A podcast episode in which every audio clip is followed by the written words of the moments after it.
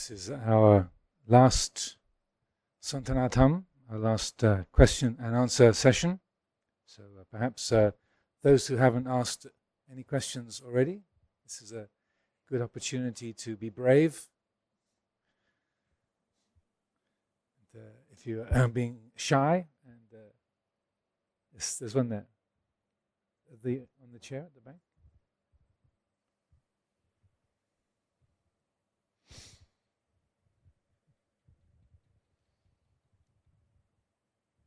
Button is on the bottom. Yes. Hello. Um, I have.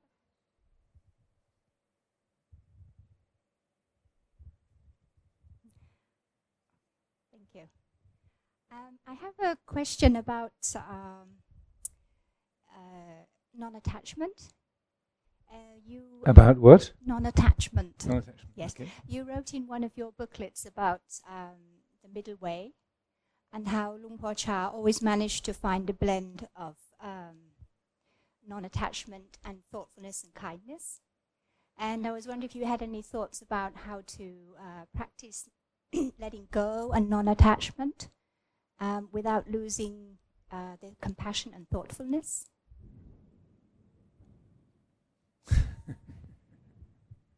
Uh, well, Luang Por Chah used to talk about um, uh, non-attachment in terms of. Um, so he would say it's about learning how to hold. Oftentimes, people misunderstand non-attachment. He said sometimes people think to be non to have non-attachment is you have to throw everything away, like you you uh, have no possessions or no ideas or no uh, initiative or no action. But he said, you know, it, uh, if I want to use this striker for the bell, you know, I can pick it up and I can hold it, and then I use it, and then when I don't need it anymore, I can put it down. There's no harm in in uh, picking things up and uh, and using them. So that is a, a, kind of an example he would use all the time, or he'd pick up a, a glass and say, you know, that to drink the water you need to hold but if you cling to it, then you cause problem, or you break the glass and you hurt yourself, or you can't use your hand for anything else because you're holding the glass all the time. So to to cling is is going to be destructive, but to learn how to hold when you need to, and then put things down when you need to, that's the essence of of skill. And so that uh, with uh, compassionate action and um, caring for others uh, a lot of it revolves around that the the reflections I was giving the other day about the different kinds of love, uh, possessive love and liberative love. You know, when if you are trying to be compassionate, but then it's like it's my job to make you happy. You're suffering, and and I should be able to help you. I can't help you, therefore your suffering is my fault. If you can follow that, this is a familiar kind of. Uh, experience for good-hearted people, and, um, sometimes someone will even someone will even even tell you, um, "I'm suffering and it's your fault. You should be able to help me, and you can't. Therefore, my suffering is your problem." Often, family members. but, uh, you know, it's your job to make me happy. I'm not happy, therefore you're failing at your job. So um, it's uh, developing that kind of attitude whereby there's a um, uh, metta and karuna, loving kindness and compassion, but without that sticky element, without that sense of self view or going along with the projections that other people put onto you, or without the, the um, projections that you habitually create about others. So it's a, it's a lot to, to do with um, the the um, insight into self view and uh, learning to, to work from a, a, place of, of mindfulness and wisdom, attunement to, to nature rather than coming from what I should do, how I should be, what a good Buddhist should be doing, a kind of theoretical or ideal uh, perspective. So uh, again, it's it's a lot to do with having a Dhamma-centered perspective or a nature-centered perspective rather than a self centered one. Jen Congrit, do you have any thoughts? Anyway? Is this loud enough, by the way? It seems to be quite quiet. You can raise the sound a bit. Is that better? Yeah. Okay. Anyone come? เวลาปล่อยวางคนบางส่วนใหญ่ก็จะเข้าใจว่า ปล่อยวางนี่มันเป็นการเหมือนปล่อยทิ้ง ปล่อยทิ้ง บางทีก็ใช้ความปล่อยวางมาเป็นการมาอ้างเป็นเรื่องของการปล่อยปะละเลย บางครั้งอย่างยกตัวอย่างอยู่ที่วัด บางทีคนเข้าใจว่าเป็นพระไม่ยึดมั่น ไม่ยึดมั่นในอะไร ไม่ควรจะยึดในอะไร เห็นเวลาทำอะไรก็คิดว่าวัดจะทำลวกๆทำลวกๆง่าย ๆ แต่พอเวลาไปดูงานของพระวัดป่า เราจะเห็นว่าละเอียด ละเอียดมาก อาจารย์ก็เคยสมัยเป็นเด็กอ่านหนังสือหลวงพ่อชา หลวงพ่อชาบอกว่าท่านฝึก ท่านอยากได้ฝาบาท สมัยนั้นหาฝาบาทไม่มี ท่านก็เลยฝึกทำฝึกถักหวาย ในความคิดของเราก็คิดว่า ฝึกถัก ฝึกถักก็คงงั้นๆแหละคงไม่มีไม่ได้มีอะไร แต่พอไปดูในพิพิธภัณฑ์ เห็นว่า โอ้ขนาดนี้เขาไม่เรียกว่าฝึกนะ คือดูแล้วงานละเอียดมากในการปล่อยวางไม่ มันไม่ใช่เป็นไอเดียว่า เออเราไม่อยากได้แล้วเราจะปล่อยเลยไม่ใช่อย่างนั้น บางทีมีคนตั้งอธิษฐานว่าจะจะปล่อยวาง non attachment เคยไปวัดวัดหนึ่งท่านมีสาธุท่านมีตั้งอธิษฐานว่า non attachment คือไม่ไม่ยึดมั่นไม่ถือมั่นอะไร ในฐานะที่บวชมานานก็ถาม ถามยิ้มยิ้มว่าแล้วแล้วทำได้ไหมคือมันไม่ได้ง่ายอย่างนั้นใช่ไหมไม่ใช่ว่าอยู่ๆเราเคยเราเคยรักใครสักคนหนึ่งเราเคยรักสิ่งใดสักสักชิ้นหนึ่งอยู่ๆเราจะปล่อยโดยที่เราไม่ได้ใส่ใจ ไม่มีความรู้สึกติดข้องอะไรเลย แต่ถ้าเกลียดนะก็อีกอย่างหนึ่งถ้าเกลียดมันเป็นการผลักผลักทิ้ง การปล่อยวางไม่ได้เป็นลักษณะอย่างนั้น การปล่อยวางนี่ อยากหยิบใช้เมื่อไหร่ก็หยิบมาใช้ได้ ไม่ใช่ไม่ใช่ว่าเราจะทิ้งทิ้งทิ้งคงควางเก็บรักษาอย่างดี แต่ว่าไม่ได้มีความรู้สึกทุกข์ถึงมันแตกก็ไม่ทุกข์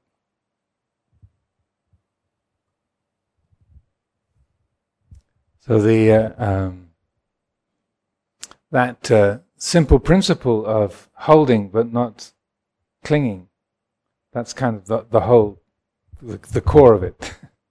And uh, so, in terms of our action, then uh, I, I used to be very obsessed with what people thought of me and wanting to be approved, wanting to be liked all the time. So I was worried all the time. about not being approved or not doing things right or wanting people to be happy with what I was doing. So uh, I, uh, it took me a long time. I was already a monk for maybe six or seven years before I realized I did this kind of all the time. And so I had to work on that feeling of anxiety and wanting to please people uh, all the time and feeling bad if I didn't please people.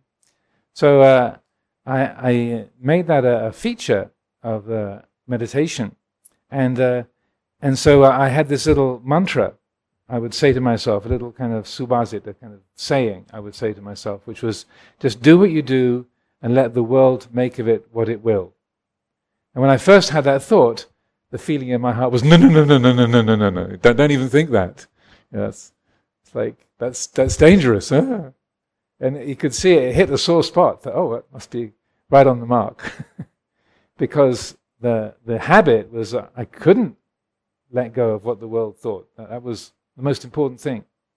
But uh, I could see that was uh, an area of attachment or confusion. So I, I, worked at that for two or three years, and I just used that. Just do what you do, and let the world make of it what it will. And it helped me to relax a lot, and also uh, to be a bit less obsessive and during that time, one of my brother monks at Amaravati, not Ajahn Kongret, someone else, he, uh, he made the comment, said, You know, you're a lot easier to live with since you stopped trying to be perfect. So I didn't know whether to be insulted or, uh, or pleased.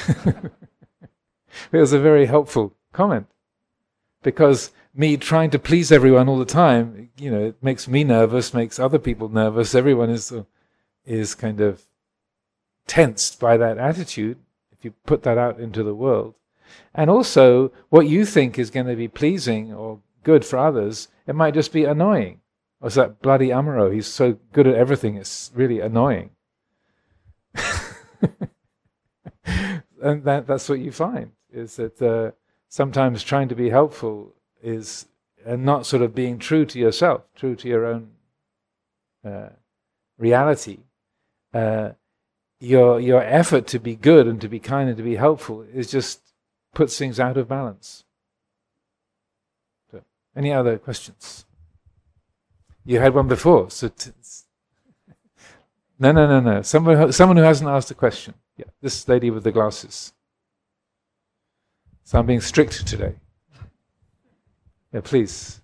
กราบนมัสการพระอาจารย์ค่ะ um, I have a group of friends who um, that I've been trying to convince them to learn more about Dhamma and practice more Dhamma, but um, I didn't succeed. Maybe my reasons were too extreme um, or boring.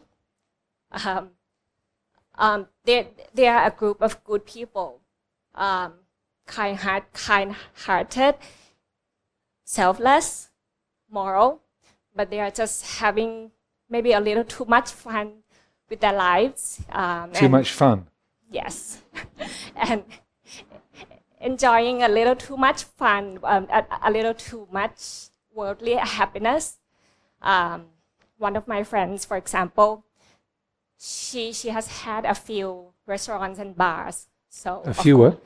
restaurants and Ah, bars. restaurants and bars. Okay. So yeah. of course selling meat and alcoholic drinks. But on the personal level, she's a very good person. She's selfless. Um, everyone comes to her for help, problems.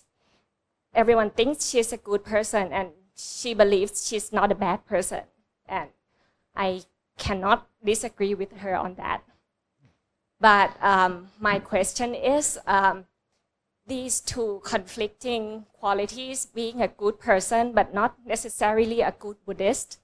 Um, can, can you please clarify on that? Is, is that a bad thing? And if it is, how can I help them? Thank you so much. Yeah, very, very good question. This, this is not an uncommon situation. Um, yeah, that uh, in a way, the the if we try to persuade our friends, if we're kind of enthusiastic, then and we've got a kind of light in our eyes, then the friends can be like more uh, more closed to you. Um, oh dear, she's got it bad. Know, she'll get over it. You know. Um, and so uh, often the the way to um, convince people is rather than trying to explain Buddhism, is to just be a good Buddhist yourself. And so when people, because people learn by example, children uh, as well as adults, maybe children more than adults, but uh, we learn by example. So if people see, when they see you and they realize that um, when you get insulted, uh, you don't get upset. You kind of, uh, it's uh, something that you're you're comfortable with. Or, or when you get praised, you don't get carried away with it. You know, you win a big prize, and you don't get inflated. Or um, somebody compliments you, yeah, uh, and uh, and you uh, you just receive it, but don't make a big deal out of it. Then that that affects people. They, oh, that's interesting. She's really kind of cheerful and natural, but uh, even-minded. Uh, if if they see that, I'm, I'm not reading your mind or anything. It's just you know the kind of average events that we have in our life. That these kind of examples, people see, wow, that, she's she's really kind of helpful and unselfish and and uh, even-minded. That's and they want to draw close. They want they want to to be near because of those good qualities. Uh, when I when I first came back from Thailand, you know, I was very young and very enthusiastic. So whenever I was with my family, I'd any opportunity I'd try to explain Buddhism or tell them how great it was and why I was doing this, and and they would have that same sort of. And so uh, after a couple of years of that, uh, I realized this, uh, I'm being foolish. So I went in the opposite direction. So even when they asked about Buddhism, I would say, "Oh, well, you're not really interested," or "Well, you know, if you, you know, you, uh, uh, if you really want to know, I can let you have a book, but you know, it's all right. Don't worry about it." And uh, and so instead, what I did was I was a good Buddhist. So when I was staying with them, I would always do the washing up, which I never did when I was a kid. You know, I had an incredibly generous mother who did all the cooking and all the washing up, and looked after all the animals as well. So, uh, so I would do the washing up, even when it was their supper in the evening. They would eat, in the evening. I would, I would wash their pots and pans in the evening while they were eating. So that got their interest. Oh my goodness. He's doing all the washing up for us. He didn't even eat. He's doing the dishes for us. Uh, or um, just keeping my room tidy.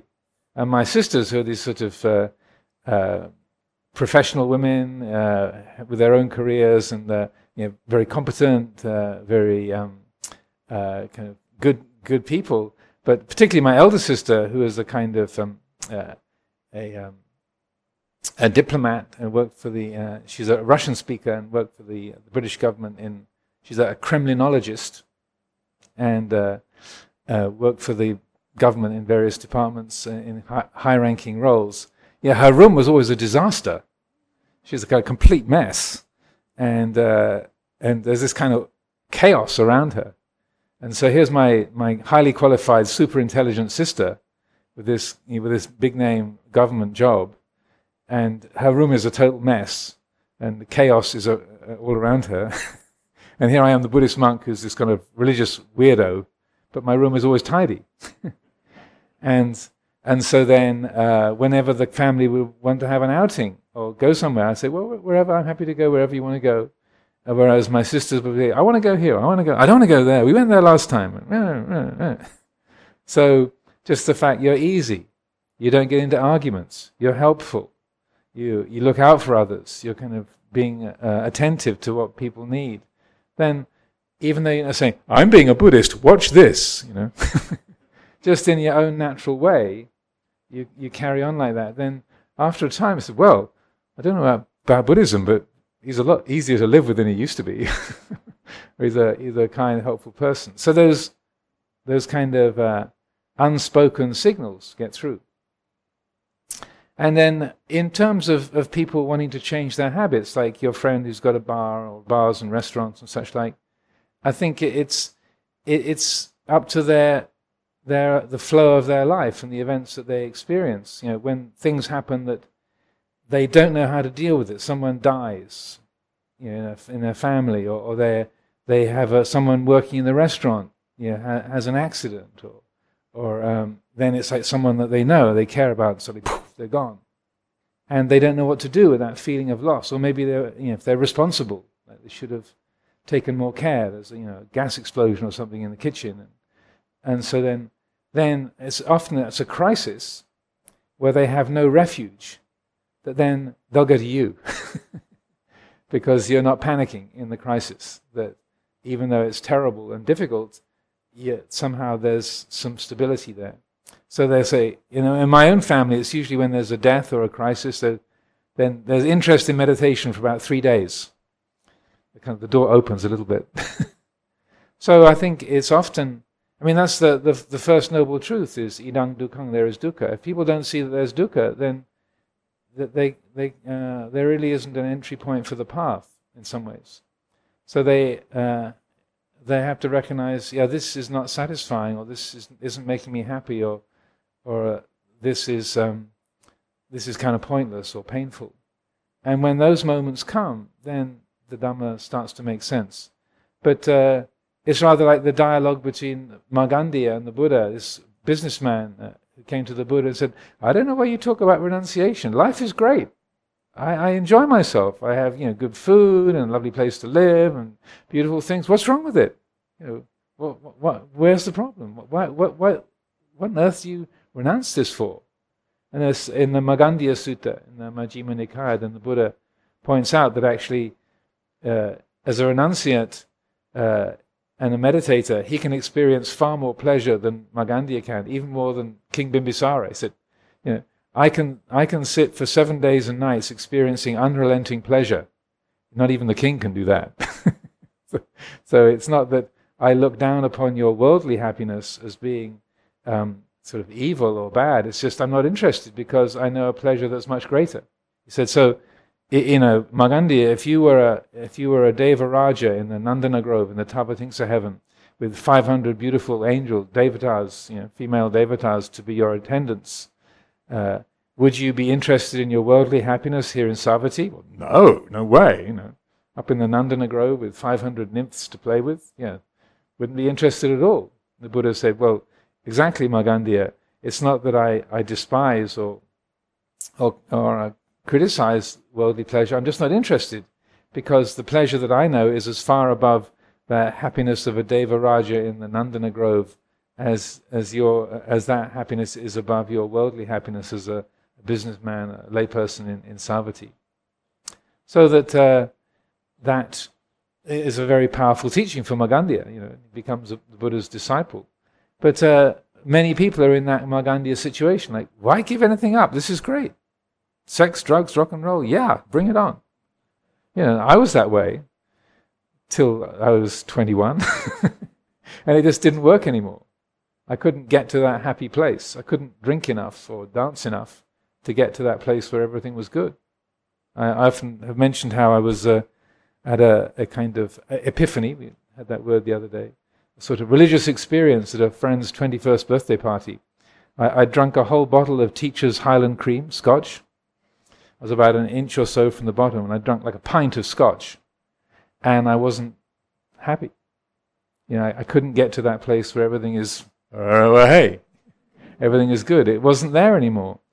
And I actually had the thought, this is a waste of good Scotch whiskey. You know, I've drunk a pint of whiskey, and so what? I still feel insecure and lonely and miserable, and the medicine is not working anymore. So my 21st birthday present to myself was to stop drinking, to go to Asia. and uh, without really planning it, I ended up in Wat Pah Nanachat about four months later. That was very fortunate, but I, d- I didn't drink again. So but, uh, we have to come to that point for ourselves, really. And often, if our friends are saying, you know, you should, you should be like me, you know, let, let me tell you, then often that drives people straight to the bar. You know, one time uh, a great Chinese master gave a Dhamma talk. We invited him to come from America, and he this, uh, uh, set up this public talk for him in, in London and uh, he gave you know very inspiring teachings, but he was emphasize, emphasizing vegetarianism, and uh, he was kind of being quite uh, strong about it. And one of uh, of uh, uh, Ajahn Sumedho's um, long-standing disciples said, "I went straight from the Dhamma teaching to a hamburger joint, just because he was being told, you know, you shouldn't." Then something in him, he said, it was really childish, but my feet just carried me straight to the to the Burger King, you know, to have a hamburger. So I didn't really like it. I didn't really want a hamburger, but I just was so annoyed by being told, you know, you should, that this kind of childish reaction happened. So that uh, is natural for people to, to, if they're being scolded or told, you know, you should, that we can get those childish sort of, even if in their heart they know, I don't really want to do this, but they don't want you to be right. And so it's those often those quiet, um, uh, kind of unspoken messages, just that are a, the way you are, that carries more weight than the the kind of explanation. Let, let me give you a list of why you're doing the wrong thing. but uh, it's it produces that kind of irrational reaction. Maybe Ajahn Ju, do you have any comments on that area?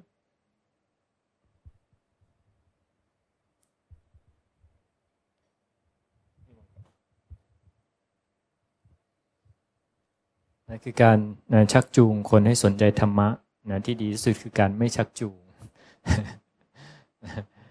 อาตมามีเป็นเพื่อนกับอาจารย์ชยันโตนะท่านก็เล่าให้ฟังว่าท่านเป็นชาวอเมริกัน แล้วก็โยมแม่ท่านนะไปปฏิบัติธรรมประจำเลยนะที่ IMS นะหลายปีน่าจะเกือบยี่สิบปี แต่โยมแม่ไม่เคยพูดอะไรให้ท่านฟังเลยนะไม่เคยชักจูงอะไรเลยมันไม่เคยพยายามนะมันทำให้ท่านสนใจ นะคือถ้าโยมแม่ไปชวนไปนี่อาจจะไม่สนใจเลยนะพอถึงจุดหนึ่งที่แต่เริ่มเห็นว่าชีวิตมันมีปัญหาหรือว่ามันมีอะไรที่มันไม่สมบูรณ์นะที่จริงมันเป็นธรรมชาติของชีวิตอยู่แล้วนะนะมันพร่องมันไม่สมบูรณ์ไม่ไม่สุขเต็มที่ แล้วคนก็จะแสวงหานะนะพอตอนนั้นท่านก็อาจารย์เชนตอนนั้นก็ไปถามโยมแม่ว่า ไปนั่งสมาธิดีไหมโยมแม่ก็ลังเลว่ามันจะดีเลยอันนี้ก็เป็นวิธีการอันหนึ่งนะ แต่ด้วยความรักความหวังดีของเราเนี่เราก็อยากจะให้นะคนที่เรารักนะได้เข้าใจธรรมะนะอาตมาคิดว่าพระบวชใหม่ พระเกือบทุกรูปจะมีประสบการณ์คล้ายกันว่าตอนบวชใหม่ๆนี่ยเราก็อยากจะให้คนที่เรารักสนใจธรรมะ แล้วมันก็จะล้มเหลวทุกรายไปนะ นะโดยเฉพาะคนที่ใกล้ชิดกับเราแต่อันหนึ่งที่จะมาเท่าที่สังเกตดูว่าถ้าเราไปตั้งต้นด้วยการพยายามให้เขาปฏิบัติเนี่ยพูดพยายามให้เขามาสนใจเขาจะไม่สนใจนะมันก็คล้าย ๆ กับว่าเราไปเจอหนังสืออะไรที่น่าสนใจสักเล่มหนึ่งแล้วก็ไปเอาไปยื่นให้เขาอย่างเงี้ยนะไม่ค่อยมีใครสนใจนะแต่ถ้าทำให้เขาไปค้นเจอหนังสือเล่มนั้นเองเขาก็จะสนใจ สำหรับผู้ใหญ่นี่ตมาก็ไม่ค่อยแน่ใจเท่าไหร่นะแต่สำหรับอย่างวัยรุ่นเด็กๆ ซึ่งปกติแล้วไม่น่าจะสนใจธรรมะเนี่ยนะเวลาคุยกันตมาพบว่าถ้าเราไปตั้งต้นคุยในเรื่องที่เขาสนใจนะหรือเป็นเรื่องที่เกิดในชีวิตของเขานะเป็นปัญหาที่เขากำลังเผชิญอยู่นะแล้วเขาพบว่าเอ็กข้อคิดทางธรรมะนะสามารถที่จะช่วยแก้ปัญหาให้เขาได้ นะมันจะช่วยทำให้เขาสนใจมากขึ้นนะเพราะโดยเฉพาะอย่างยิ่งพวกวัยรุ่นเนี่ยเขาจะมองว่านะหรือหรือญาติโยมส่วนใหญ่ก็อาจจะเป็นนะถึงแม้ว่าเราจะเกิดในสังคมพุทธก็ตาม แต่เราก็จะรู้สึกว่าธรรมะนี่มันอยู่ในวัดนะชีวิตก็เป็นอีกส่วนหนึ่งไม่เกี่ยวข้องกันนะทำไงที่จะทำให้เขาเห็นได้ว่าจริง ๆ แล้วมันสามารถที่จะเอาเข้ามาใช้ในชีวิตได้ อย่างเช่น เวลาคุยกับวัยรุ่นก็อาจจะคุยเรื่องนะปัญหาเรื่องความสัมพันธ์นะเรื่องอกหักอย่างเงี้ยนะแล้วคุยเรื่องอกหักนั้นเขาจะจะเข้าใจได้ดีเลย แล้วเขาจะเชื่อมโยงได้ว่าอ๋อที่อกหักที่เสียใจเนี่ยเป็นยังไง อย่างเช่นตมาก็คุยเรื่องอกหักว่าเอ๊ะเวลาที่อกหักนี่เคยสังเกตไหมว่าเราเนี่ยเป็นทุกข์เพราะว่าเขาทิ้งเราไปนะกับความเป็นทุกข์ที่ว่าเรา ไม่มีค่าในสายตาเขาเนี่ยอันไหนมันเจ็บปวดกว่ากันพอถามเขาไปอย่างนี้เนี่ยเขาก็จะเริ่มทบทวนแล้วก็บอกใช่ความเจ็บรู้สึกว่าเราไม่มีค่าเนี่ยมันเจ็บปวดกว่ามันก็คุยต่อว่า เอ๊ะถ้าอย่างนั้นก็ไม่ได้ทุกข์เพราะเขาทิ้งเรานะใช่ไหมทุกข์มันอยู่ที่เราเองไม่ใช่เหรอแล้วก็โยงไปถึงเรื่องว่าการที่เราทุกข์เพราะเราไปฝากคุณค่าไว้กับคนอื่นอย่างเงี้ยอันนี้ก็ มันทำให้เขารู้สึกว่า เอ๊ะธรรมะก็ไม่ได้ไกลตัวเกินไปนะหรือเรื่องหนึ่งที่นึกออกเมื่อกี้นี่คือว่ามีกลุ่มวัยรุ่นกลุ่มหนึ่งมานะแล้วจะมาก็บังเอิญ ไม่ได้ตั้งใจก็คุยกันเรื่องถึงว่าเดี๋ยวนี้มีการแบบทำสัญญกรรมกันมากนะนะแล้วก็ความสวยงามของสิ่งภายนอกเนี่ยนะตมาก็คุยกับเขาไปตรงๆ ว่ามันเป็นความอ่อนแอของจิตใจ คือ เขาอยากจะให้คนอื่นชอบเราจากสิ่งภายนอกอย่างเดียวแล้วก็คุยกับเขาว่าทุกวันนี้เนี่ยถ้าเราไม่ระมัดระวังตัวเองเนี่ยเราจะอยู่ท่ามกลางภาพนะของคนที่สวยนะที่หล่อนะซึ่งถ้าไม่ระมัดระวังมันก็จะเป็นอย่างนั้นว่าเราผ่านไปอย่างนั่งรถไปกรุงเทพอย่างเงี้ยลงจากสนามบินไปขับรถเข้าเมืองเนี่ยเราจะเห็นภาพ คนสวยงามเยอะแยะมากมาย เปิดดูสื่อหนังสือพิมพ์อะไรต่างๆ ก็จะเห็นคนที่หน้าตาดีทั้งหลายนะแล้วพวกนี้ถ้าเราไม่ระมัดระวังตัวเอง มันก็จะทำทำให้เกิดเกิดความเข้าใจผิดว่า โลกนี้เต็มไปด้วยคนหน้าตาดี แล้วเราอะหน้าตาไม่ดีนะนะคือคนส่วนนั้นก็เป็นอ่าอ่าเราก็เลยจะต้องพยายามนะทำตัวเราเองนะให้หน้าตาของเรามันดีขึ้น นะเพื่อที่จะให้กลายเป็นคนส่วนใหญ่นะจะมาก็ชี้เห็นว่ามันไม่จริงนะคนพวกนั้นคือชนส่วนน้อยนะเราทั้งหลายคนปกตินะที่เป็นชนส่วนใหญ่ของของของของประเทศหน้าตาปกติใช่ไหมแล้วก็เล่าให้ฟังว่ากระบวนการอย่างเช่นมาเคยมีเพื่อนทำงานด้านโฆษณาอย่างเงี้ยกว่าเขาจะคัดคนนะเข้ามาเป็น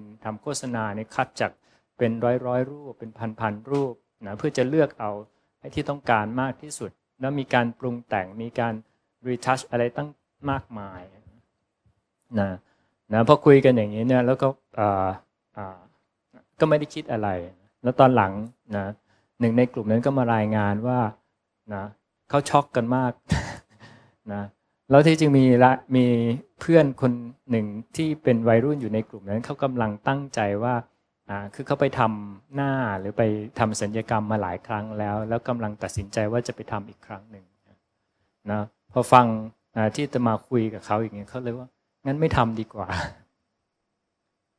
นะก็ก็ลักษณะอย่างนี้ว่าถ้าเราคุยนะแตะไปหาปัญหาที่เขากำลังเผชิญอยู่ แล้วเขาเชื่อมโยงให้เห็นว่าธรรมะนี่สามารถตอบสนองนะกับสิ่งที่เขาเผชิญอยู่ แล้วทำให้เขามีความสุขได้ มากขึ้น มีความสุขได้ง่ายขึ้นอาตมาคิดว่าเขาจะสนใจธรรมะนะด้วยตัวเขาเอง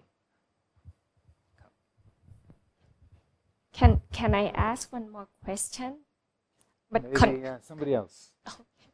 But continuing from from the last one. Well, maybe somebody else has been waiting. So. Thank you very much. Yes. Yes. The lady beside the pillar.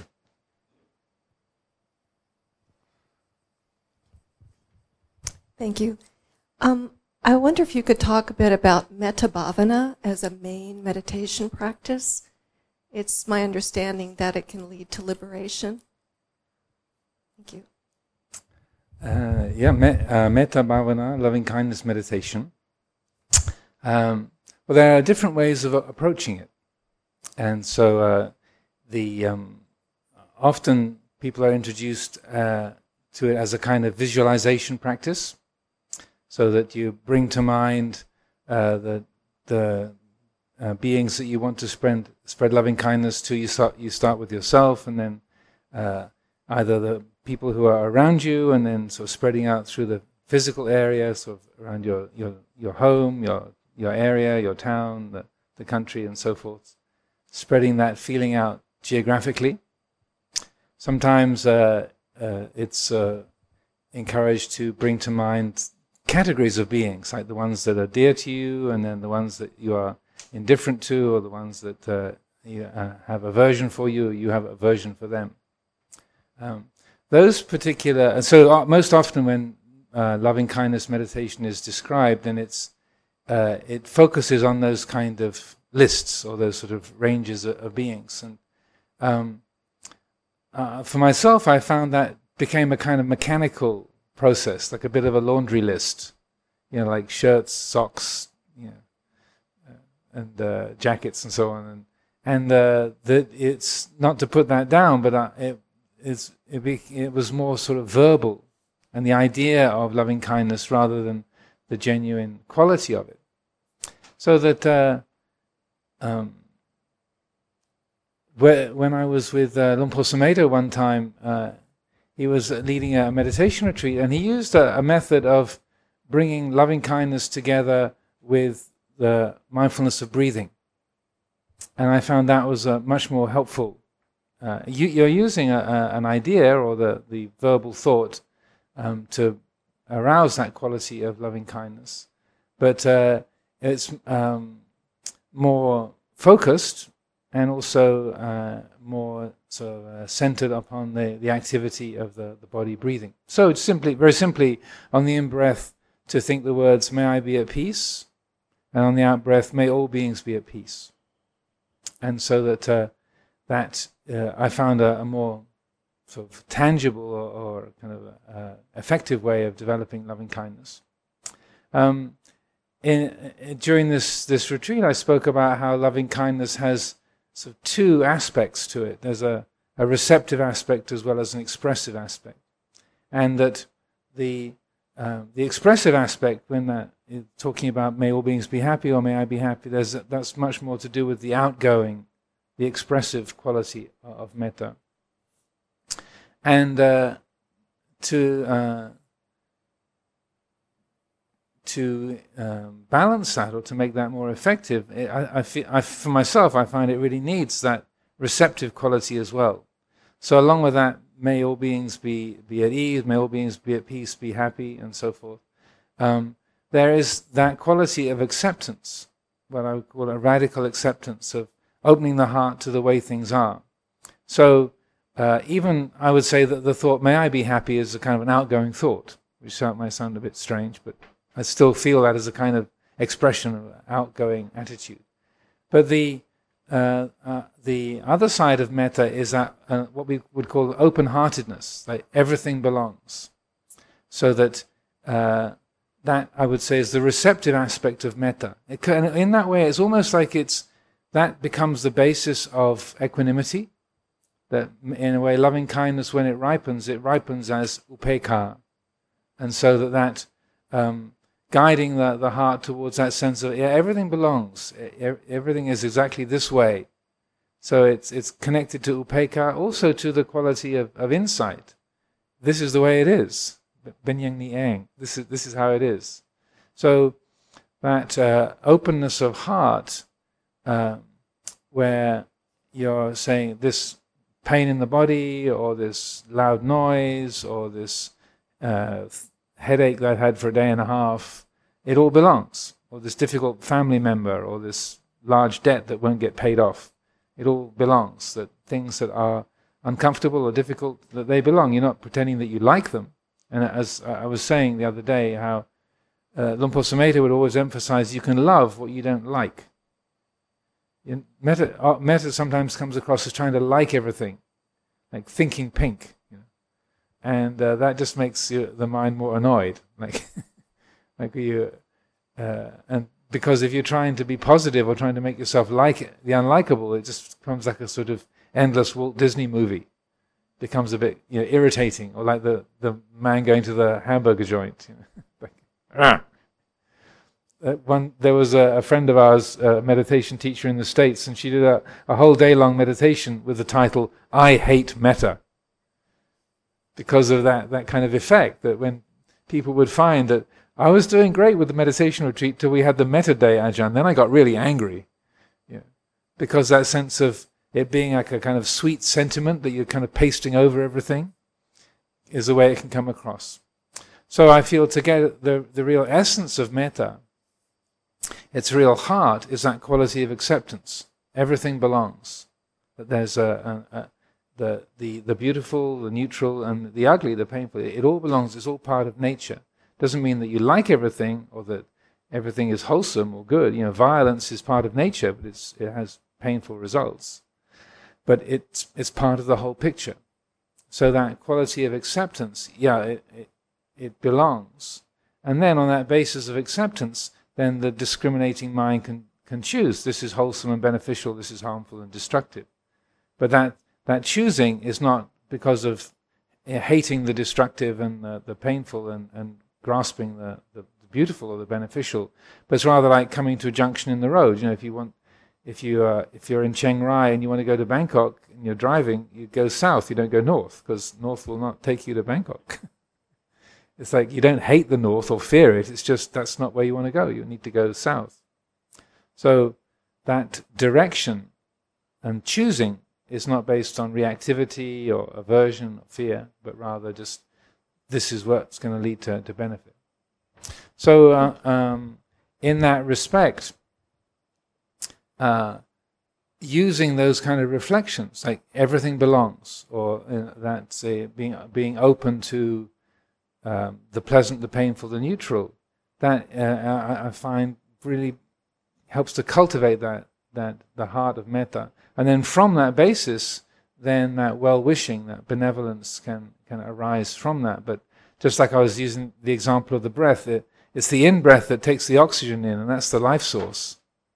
So that it's that, that receptive quality of metta that is really the, the essence of, of loving kindness is that open heartedness of, yes, everything belongs.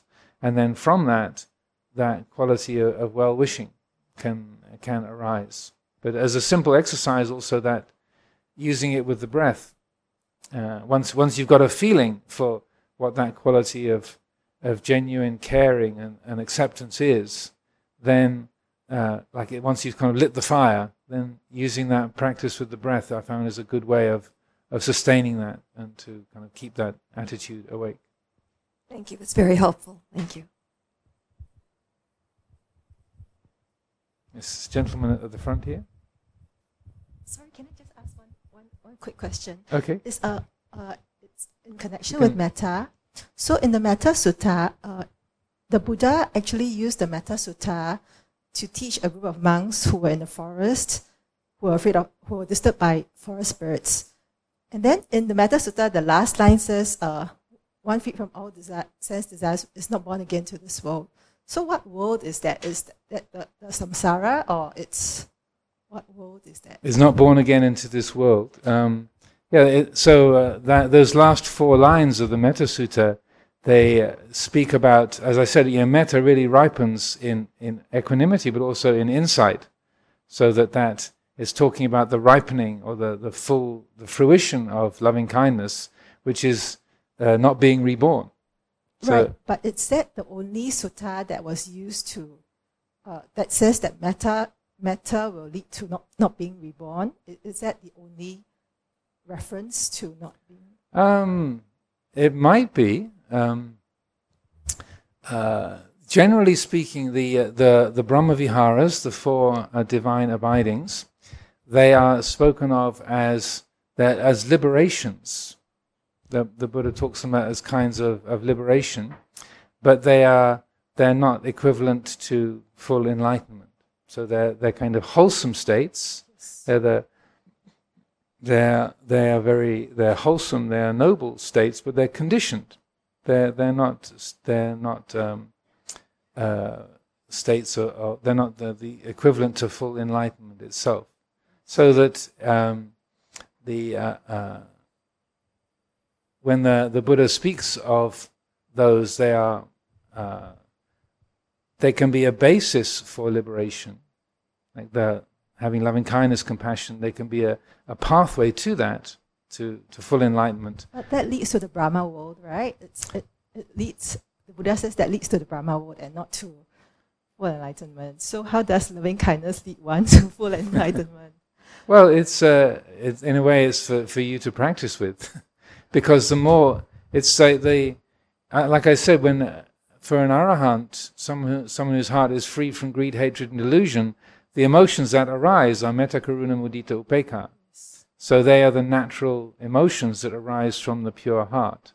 So by adopting the practice of metta or the practice of karuna, mudita, upekkha, then you are you're, you're developing emotions that an arahant would have. So it kind of it, it makes the, the pathway to that liberated state. Like I was saying about the eight precepts, you're acting like an arahant does, so it helps the mind to awaken to those qualities and sees the result of them. So that metta it can uh, it can lead to liberation. Um, and uh, if there is, it's developed as a, a wholesome, bright state. But also, if the mind lets go of self-view and conceit around that, the sakkaya ditthi and and But there are ten fetters. We have to, Yeah. we, have so to let the- go each one of them, right? It's Yeah. not just self-view and conceit. It's like the first one and the last one. Right. So that, but in particular, that uh, the the the experience of I'm experiencing metta, I'm practicing metta, my life is is uh, is filled with that. So it, it will, if there isn't that that letting go of of conceit and ignorance, then it'll it's uh, the mind is still in a a um, is born into a realm. But then, if that uh, say that quality of of uh, loving kindness is applied with, with insight, with wisdom, then it, it can also be a, a basis for full enlightenment. It's uh, but the um, it's exactly the kind of area where it's it's like within your meditation to say, well, how does this work? How uh, what's what's the principle here? How does this match my own experience? Yeah, within this mind, this heart, how how is this? If it's me practicing metta, how is that? Or if there's just the heart is filled with metta, but there's nobody who's the owner of it, how is that? You know, so that there's an exploring uh, of how those things work together, or taking that that that word by not holding to fixed views, the pure-hearted one having clarity of vision, being freed from all sense desire, is not born again into this world. So that um, it's like, well, how is that? How does that work? And uh, to explore that, to to investigate. Anyway, this gentleman in the front row. Hello, Ajahn. Yesterday you were talking about um, during your meditation, you suddenly um, get absorbed into um, realizing dukkha, anicca, anatta, and then you are centralizing it, you know, center core to it. Can, and then you want to. if you can speak into the microphone, so detach everyone to it. Yeah. So I was just wondering, is that the nibbana stage or what? When you realize all these three together, and you say you're not attached to it, and then the question is that um, a meditator can sometimes nibbana stage is it something like rapture? You is it just you see it and then it disappear? You not necessarily become an arahant. You can keep on going back or something like that. I'm not sure. That's the question. Oh, the, um, ani- the the reflections on anicca, dukkha, anatta. They are they are tools to help investigate the the nature of experience, so that they are like a um, uh, like a screwdriver or a, you know or a little or a spanner, you know, a uh, uh, a lever, so that you can you can open up your engine and and uh, and uh, see how it works and, and fix it. So they are tools to to support investigation they're not things to believe in, so that you that there can be that applying of the reflection on anicca, on dukkha, and anatta, and they can be effective as tools, but they don't necessarily bring about full enlightenment. Though nibbana, uh, as I was saying, that Luang Por Chah's um, expression was, or his description was to say, nibbana is the reality of non-grasping. Reality, the reality of non-grasping. So, when uh, when the mind lets go, and uh, there, there's been holding on to a thought or a feeling or a question, when it lets go, then uh, to some degree that what is present is uh, the quality of nibbana. So it's not a kind of, as I've said a few times, it's not a kind of explosion of lights or the kind of devas come along and say, "Well done, king, congratulations." but it's rather it's a it's a, uh, a completely ordinary peacefulness. It's uh, uh, there's a uh, that's why the Buddha used the word nibbana as a kind of coolness. It's like the the word in Pali is used like after you've cooked the rice, you put it down on the shelf to nibbana for a bit because it's too hot to eat. Just let it cool down. So it's a very ordinary household word. It's uh, so that the um, uh, the mind in that uh, uh, when, it's uh, the quality of nibbana is present, it's like the that's a it's a description of a feeling, like coolness is a it's a description of a feeling. So it's it's describing the feeling of when in that moment the heart is free of greed, hatred, and delusion. That might be just temporary, what they call the tadangana nibbana, a momentary nibbana. And that, that book of Ajahn Buddhadasa's, Nibbana for Everyone, he talks about all these things in detail, if I remember correctly. So tadangana nibbana, it's just like a momentary nibbana, but it's still nibbana. There's, there's, there's coolness, there's peacefulness. Everything is okay. And then if there is still habits of attachment and identification, oh, this nibbana, great, I've made it, hooray! Yeah, I better go and tell my friend. Uh, then that's not nibbana. that's grasping. The mind grasps a thought or a feeling or So once you meditate and you get that coolness, uh, when you come out of it, uh, you're still not an arahant. But when you go meditating again, you able to get into that stage again. It depends on the on how how the, the mind is worked with. Sometimes that uh, that um, that kind of experience can uh, can arise, and then uh, it's so appealing, so pleasant that you can spend the next ten years trying to get it. And the very like Ajahn Chah said, if you ch- if you look for nibbana, you won't find it. It's like you you have to kind of if you if you desire it, the, the very effort to try and get it is creating the obstacles. So you have to be kind of chui as they say. So it's it's not like um you know like if we experience rupture or something like that. Uh, it's like if we learn how to ride a bicycle and once we get it, we will know how to ride a bicycle. So it's like if you experience in meditating, you experience peka, rupture or anything like that.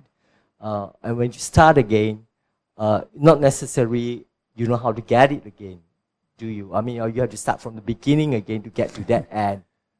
Well, I'd say it's a it's a bit like riding a bicycle, but also um, the uh, once the mind knows that that quality, it, it it's familiar with it, but it, uh, it depends entirely on the attitude.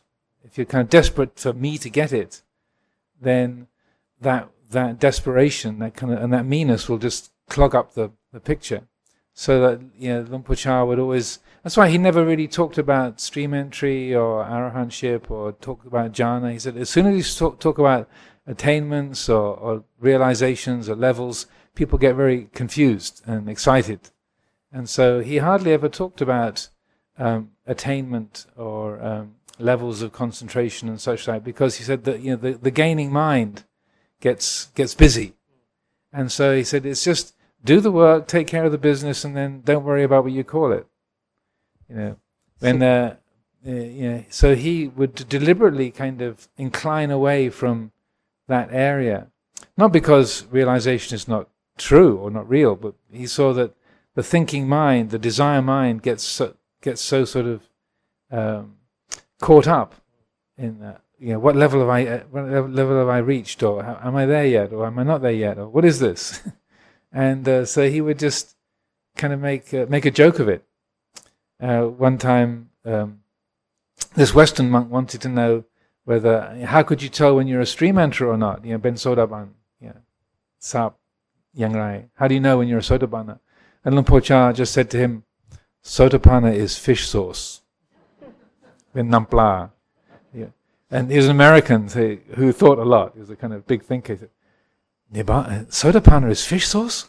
Oh, is this some kind of esoteric teaching? Is this kind of, what's he saying? Is it just kind of the idea of Sotapanna is just like some sort of flavor that has no value? Or yeah, what does it mean? And then uh, he could never, and Luang Por made no explanation. He just sort of gave him the kind of the cold face and said, Nibbana is, uh, Sotapanna is fish sauce. And then a few years later, when he went back to visit Thailand again, he found out there's actually a brand of fish sauce called Sotapanna. There's a Sotapanna brand of Nampla. And so Luang Por wasn't joking. Said, he said, you know, Sotapanna is fish sauce. It wasn't an esoteric teaching. It was just like, it is, it is a fish sauce. So, so one would know, I mean, our own self, like for example, we get to that stage and, I mean, we are not going to grasp on it, but we will know whether we are in the stream entry or not. Uh, we have to need a teacher to tell us or something like that. I don't know. Well, uh, again, Luang Por Chah would say, uh, when Ajahn Sumedho would try to get him to tell him, you know, am I a stream enterer, Lumpur? And he said, if you're doubting, it means you're not there yet. okay. but also, uh, that, um, uh, it, it, I would, uh, you know, hesitate to, to be kind of putting labels on it because it's, it's far more uh, helpful to, to recognize well do I do I know what the practice is? Do I know how to practice or not? Uh, you know that uh, do I do I relate to the body in this in a in a fixed way or the personality or not? What's going on? So that I, I, was saying to one of the interview groups um, uh, you know Luang Por Chah would never speak about stream entry or once returning non-returning arahantship and wouldn't talk about jhana. And Luang Por Sumedho the same it's he never talks about it.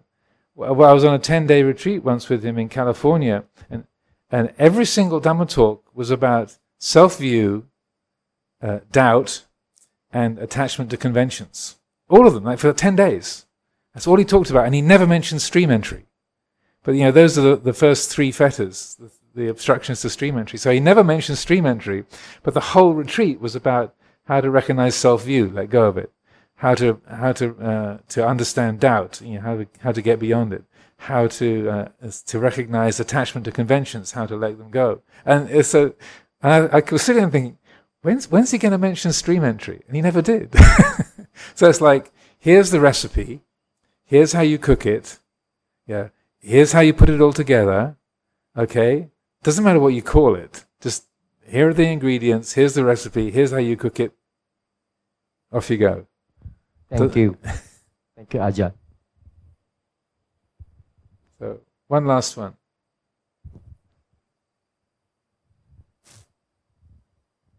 Do you have any comments on that, Ajahn? Different kind of fish sauce?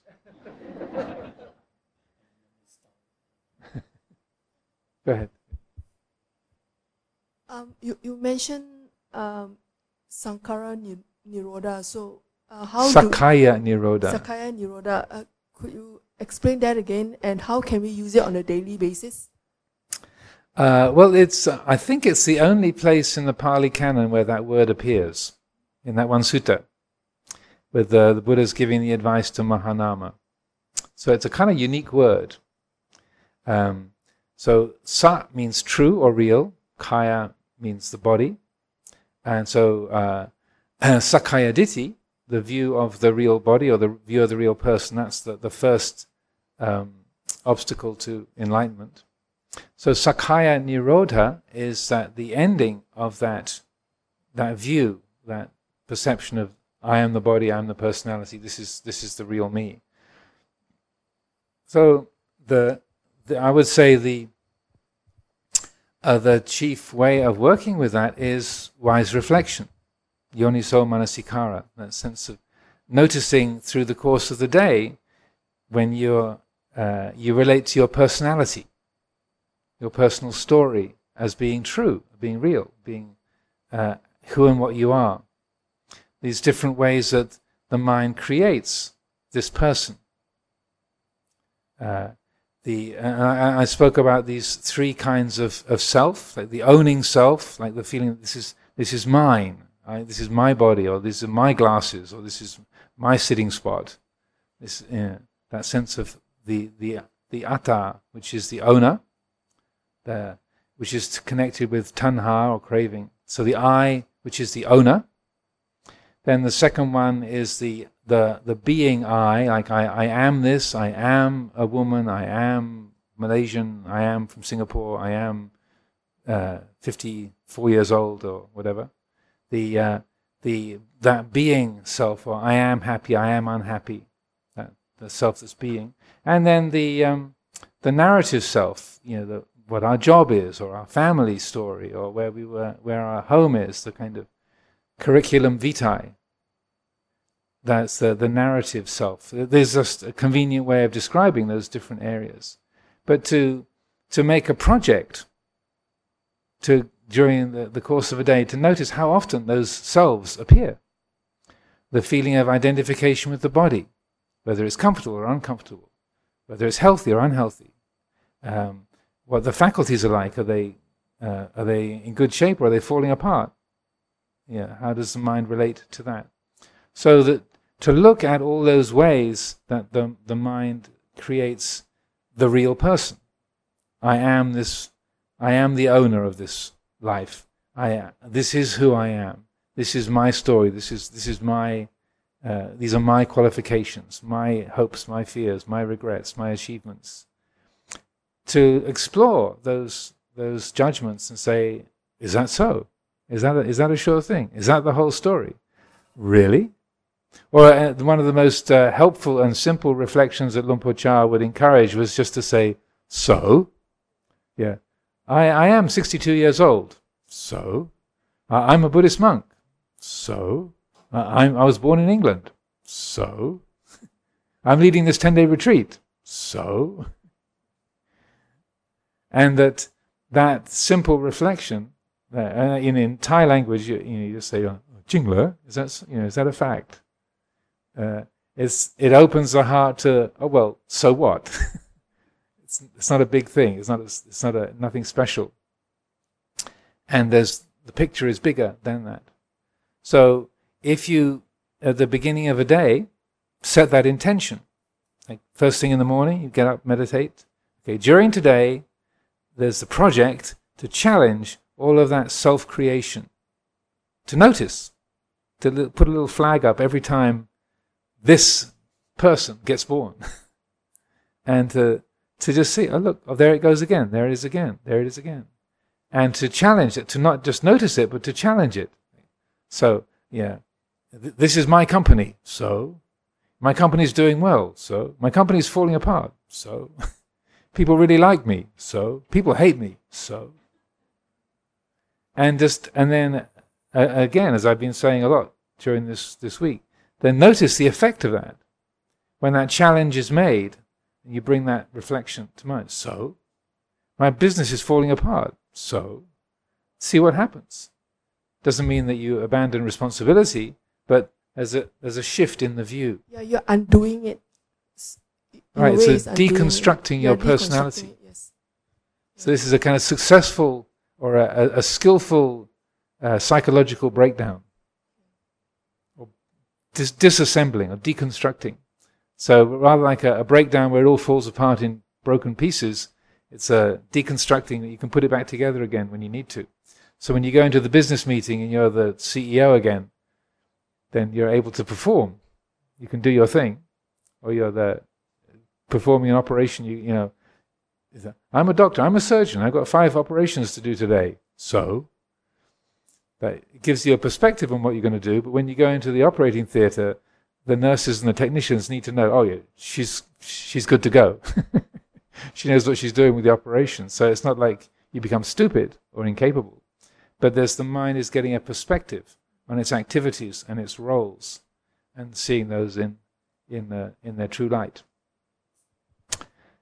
Well, that's enough for today. And so um, we'll finish there. And uh, uh, Kunta and her team are ready to reconfigure the hall for this evening. So um, that uh, I would encourage everyone to, when we finish the session, to get up and move out of the way, so that then the the team can uh, carry out their uh, activities to reshape the space for our evening gathering.